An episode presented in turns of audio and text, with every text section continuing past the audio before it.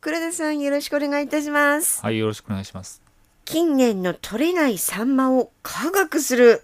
そうですね、本当にサンマが取れない取れないっていう話で、特にニュースなんかでもよく取り上げられてるっていうのが最近のあれですね。ですよねやっぱ日本人がそれだけサンマを好きだっていう、そういうことはい、だと思いますね。でもサンマ取り出すと秋っていう雰囲気ですよね私にとってみればそうですね。ただあの釧路のサンマはもう7月から取れ始めるんで、はいまあ夏とともにやってきて、また秋を知らせてくれるという。あやっぱり秋の刀の魚って書くんで。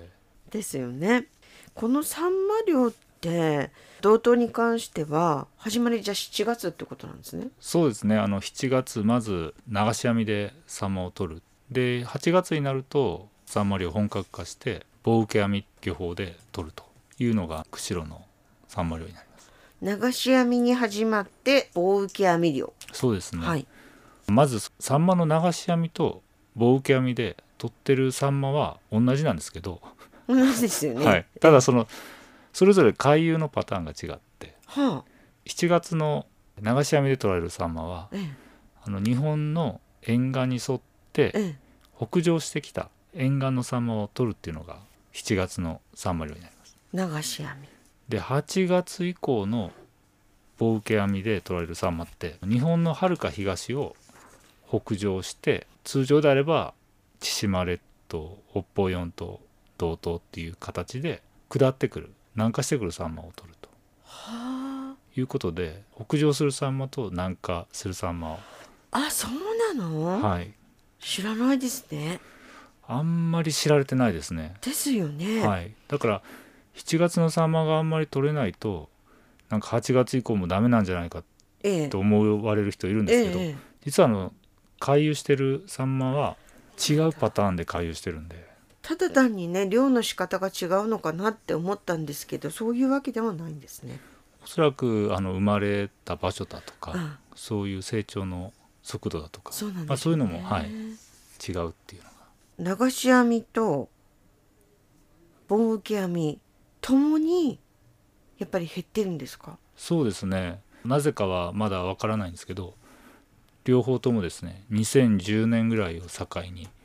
ガクッと減って10年前でそうですすねねちょうど10年前ですねガクッと減ったんですかもうちょっと詳しく言うと棒受け網で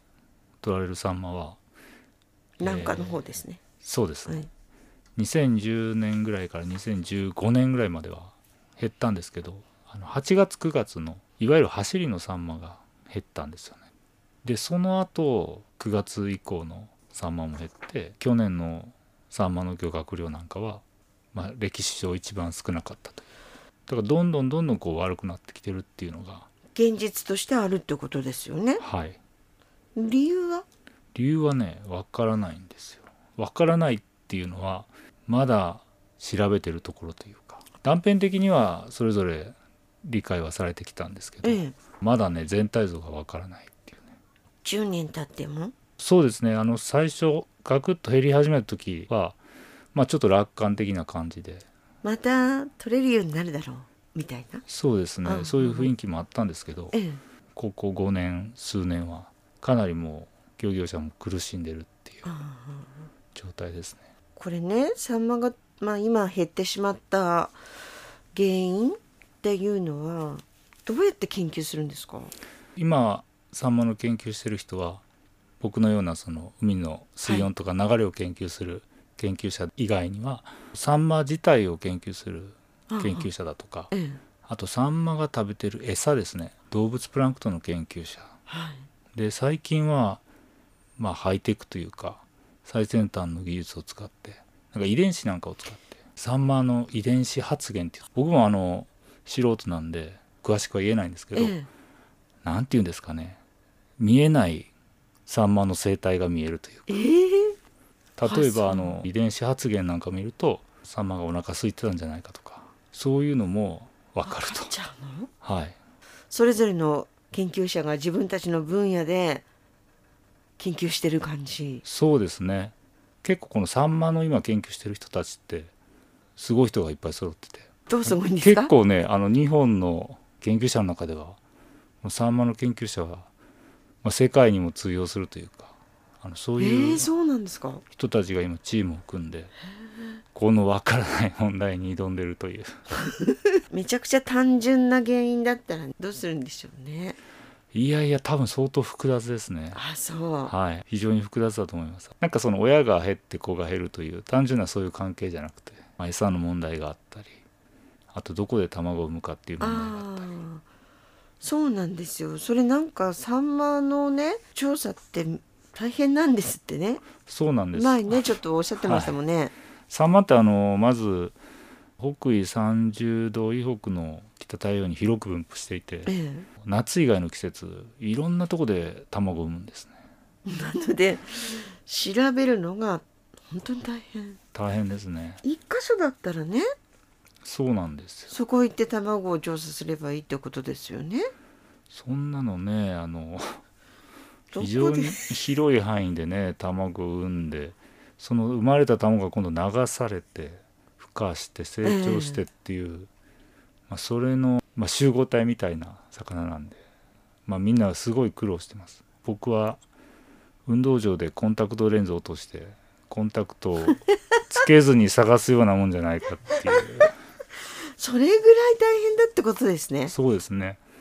だからまあそれぞれの研究者が断片的な解析だとかデータなんかを見ながらまあ一つ仮説を立ててそれを一つ一つ検証していくとあそれは時間かかりますね。そうなんですよしかもいろんな研究者がいるんでみんなでその議論してですねあでもないこうでもない。その通りですねでも多方面から見れるっていうのはすごいいいことだと思うんですけどそうね簡単ではないんでしょうね。そうですねやっぱ問題が単純じゃないだそういけうこにとなんでしょうね。それぞれのあの研究者の見方だとうんかうんはい。まあでもね本当に数年後にはすごいいい成果が出るんじゃないかっていう数年後ですか。やっぱり今年出せって言われたらちょっと難しいかうん。やっとこう今まとまりかけてきたというかじゃあ期待したいと思います。数年後。数年後ね、はい。ま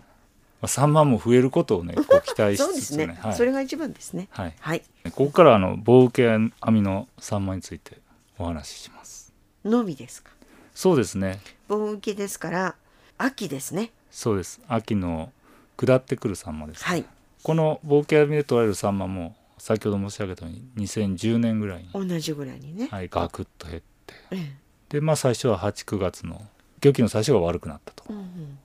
でその後まあ時間が経って去年なんかは本当に漁期の後半も悪かったっていうねとにかく取れないっていう。取れないですね特に2019年以降は状い況悪くなってて、ええ、先ほど棒受け網で取られるサンマは日本のはるか沖を北上して千島列島北方四島北海道に沿って南下してくるとえいう話をしたんですけどえ、一回寒いとこ行くんですよね。そうなんですですよね。けど20192020年って千島列島まで北上せずにですねはい。あの航海あたりで北上するのをやめてえぶわーっと西に動いてきてどうして要はねサンマのその回遊パターンがなぜか19年20年ってこれまでの僕らの想定とは全く違う動きをしてるというもうこれはサンマに聞くしかないってやつですね。そうですねしかもその普通9月ぐらいになると同等でサンマ取れるんですけど、ええ。去年なんか10月ならないとサンマ取れなくてそれ水温上がったからじゃなくてそれだけじゃないんですねあそうなんですか。はい去年なんかは通常サンマがいるであろう場所よりも水温の低いところにいるっていうねそういう特徴もあって通常よりもはいより寒いのが好きになった。ならいいんですけどね多分何らかの原因があってああと餌は大きいでしょうね。あともう一つ言われてるのが今前橋が増えてて実は前橋とサンマって同じ場所には分布しないんですよでサンマは去年なんかは普段よりも冷たい水温にいるっていう話をしたんですけど、じゃあもともとサンマがいた水温のところには何がいるんだっていうと実は前橋がいるんです、ああそう。はい、だからそういうそのサンマと前橋の関係っていうのもなんかあるんですねなんかあるんですよなんかねその親戚っぽいうんなんかね親戚ならね同じ一つ屋根の下に住んでもいいのかなと思うんですけうどんう、ん同じ場所にさんまと前橋はいないってこと仲悪いんだ仲悪いかちょっと敬遠してるかあるいは仲良すぎてちょっと離れてたりこれね人間が語るとね面白いですよねそういうふうに想像できちゃうってねでも、まあ、その辺はまだ分かってないってことですね。そうなんですよねそういうねこともあって単純な海とサンマの関係だけでは説明できないことがいっぱいあって僕みたいな海のことだけをやってきた研究者にとったら海の研究者泣かせですね今年どうなってくんでしょうね。今年ねどうなるんですかねあ の何とも言えないんですけど今あのサンマの研究者がデータ取って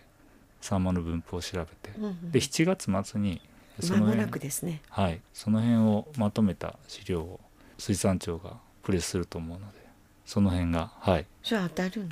よく当たると思いまあ、す、そうなはい、かなり広い範囲を調査してうてんうんで調査データでおおよそのそのサンマの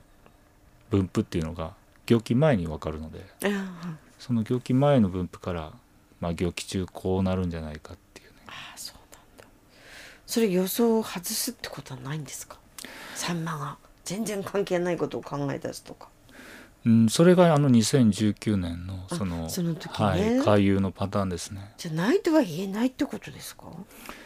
うーんただそれは外れたというよりも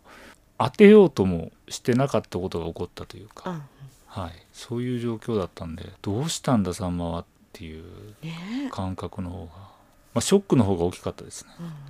まあ、今年もそんなに期待はできないのかなって素人は考えてしまいますけれども、そうですねまあそのちょっと状況は調査を見てみないと分かんないんですけどあのサンマって2歳までしか生きない結構寿命短い魚なんですよ、だから減る時はかなりその海の影響を受けてガクッと減っちゃうんですけどええ、増える時は逆に2歳までしか生きないんでそうなんだいい環境があるとドンと増える、まあ、そういう魚でもあるんでネガティブにもポジティブにも、そういうことなんですねどっちに転ぶかわからないってことですよね、そうですねなのでサンマが取れてない今はやっぱり前回お話しいただいた前橋そうですね6月末から 巻き網も始まってすごい取れてるって言ってましたよねそうですね最初の頃これからの、はい、前橋油も乗ってきて美味しい季節に入ると思うんでまあちょっと騙されたと思ってサンマ食べたいな売ってないなと思ったら前橋食べてくださ